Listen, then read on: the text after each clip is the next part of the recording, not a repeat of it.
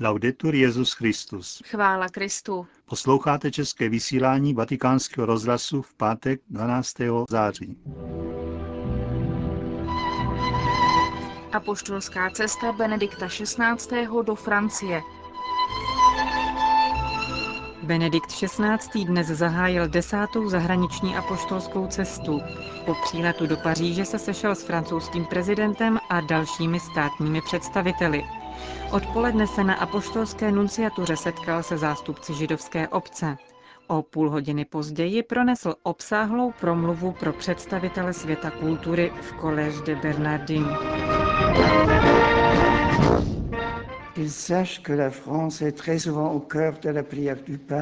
Je známo, že se Francie nezřídka ocitá v centru modlite papeže, který nemůže zapomenout na to, co během staletí dala církvi. Hlavním důvodem mé cesty jsou oslavy 150. výročí zjevení paní Marie v Lourdech. Rád bych se přidal k nesčetným zástupům poutníků z celého světa, kteří v průběhu letošního roku přicházejí do této mariánské svatyně vedení vírou a láskou. Zdůvodnil svou cestu papež v promluvě při setkání s francouzským prezidentem Nikolasem Sarkozym a se státními představiteli. Benedikta XVI. přivítal na pařížském letišti Orly krátce po 11. hodině francouzský premiér François Fillon, pařížský arcibiskup André Ventroy a další reprezentanti francouzského státu a církve. Z letiště odjel Benedikt XVI. do Elizejského paláce, tam se sešel ke krátkému soukromému rozhovoru s prezidentem Sarkozym a poté se setkal s dalšími státními představiteli. Svatý otec ve své promluvě poděkoval za vřelé přijetí. Na své pouti do Lourdes jsem nemohl vynechat Paříž. Vaše hlavní město je mi důvěrně známé.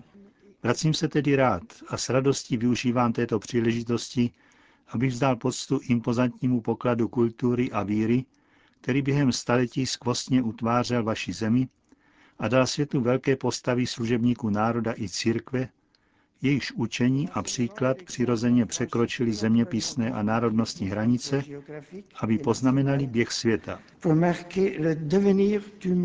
Benedikt XVI. hovořil také na téma vztahů mezi politickou a náboženskou sférou, Správné řešení podle něj nabídl už Kristus.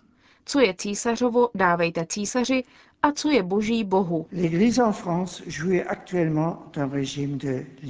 Nyní se církev ve Francii těší ze svobodného režimu. Dřívější nedůvěra se postupně změnila na klidný a pozitivní dialog, který se stále více konsoliduje. Některé oblasti dialogu zůstávají i nadále otevřeny a bude třeba je projít a postupně je s rozhodností a trpělivostí vylepšit.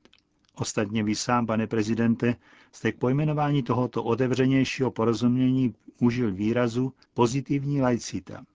V této historické chvíli stále užšího prolinání kultur jsem hluboce přesvědčen, že nová reflexe o pravém významu a důležitosti laicity se stala nezbytnou. Francouzský prezident Nicolas Sarkozy v uvítacím projevu promluvil na papežovi drahé téma racionálnosti víry. Jak řekl, demokracie musí vést dialog s náboženstvími. Pozitivní otevřená laickost je pozvání k dialogu, toleranci a úctě. Je to šance a pomoc, nový rozměr veřejné debaty. Je to pozvání pro náboženství i pro všechny další myšlenkové proudy, řekl Nikola Sarkozy a upozornil, že stojíme před výzvami, které si před 30 lety ještě nikdo neuměl představit. Francouzský prezident mluvil s uznáním také o přínosu církve v obraně lidských práv každého člověka, tedy také nemocného, trpícího a jakkoliv jinak potřebného.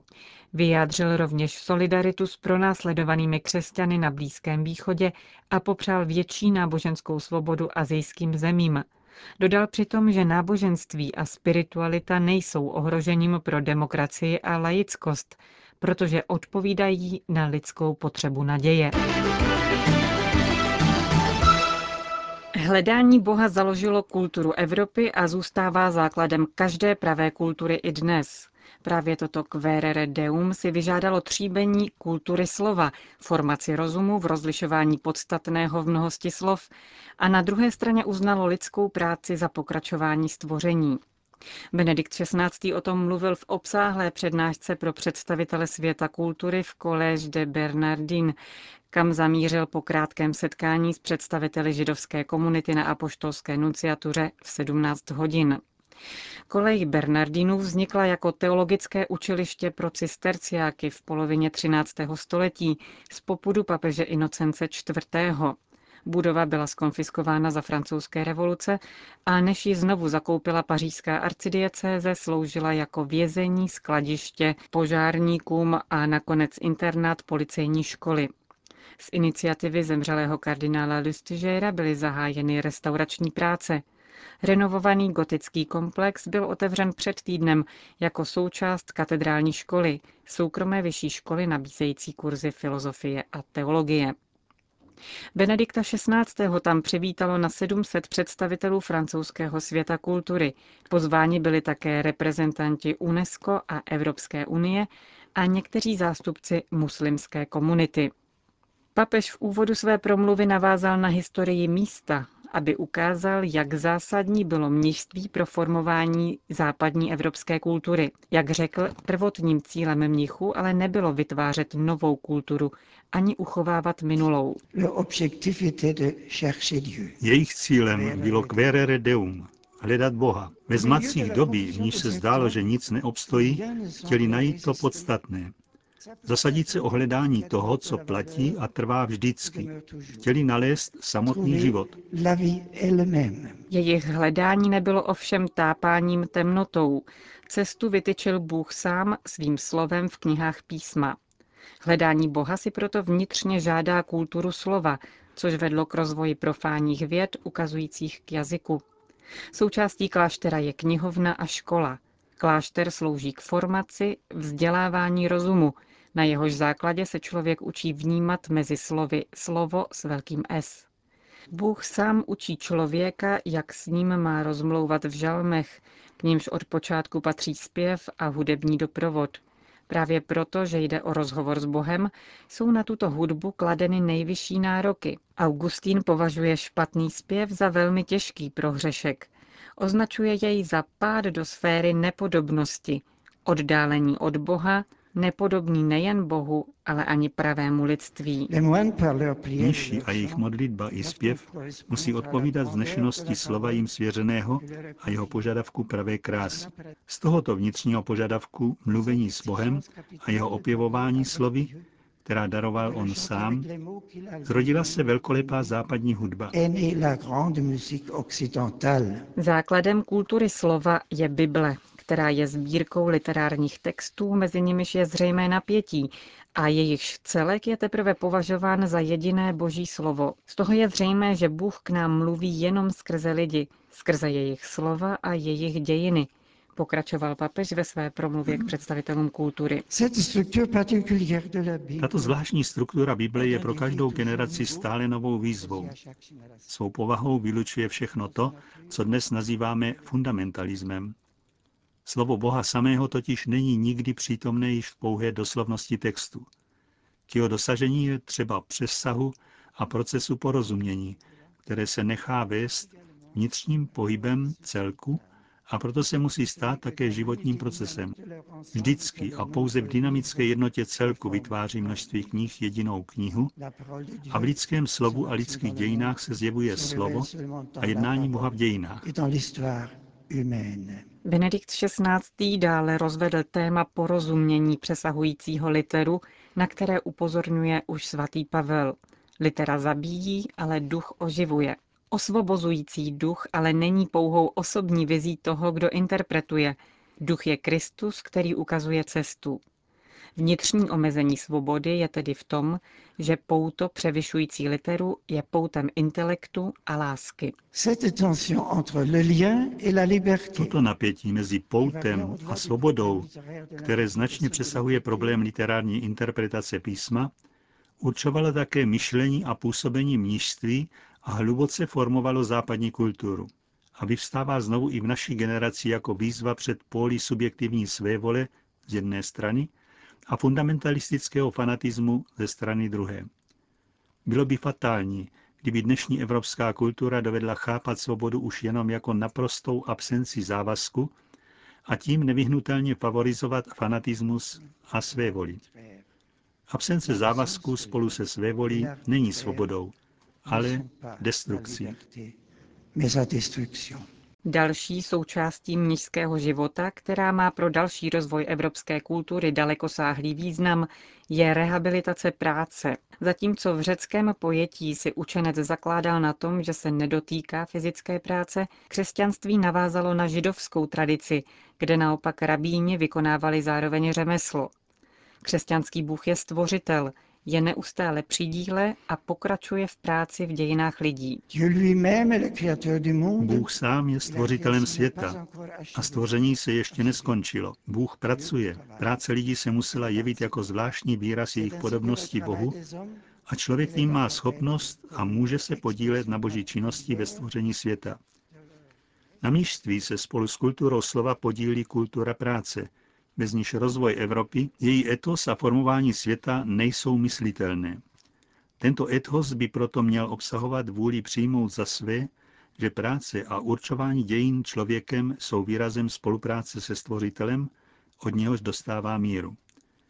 Tam, kde tato míra chybí a člověk povyšuje sebe sama na božského tvůrce, může se formování světa snadno změnit v jeho destrukci aboutir à sa destruction.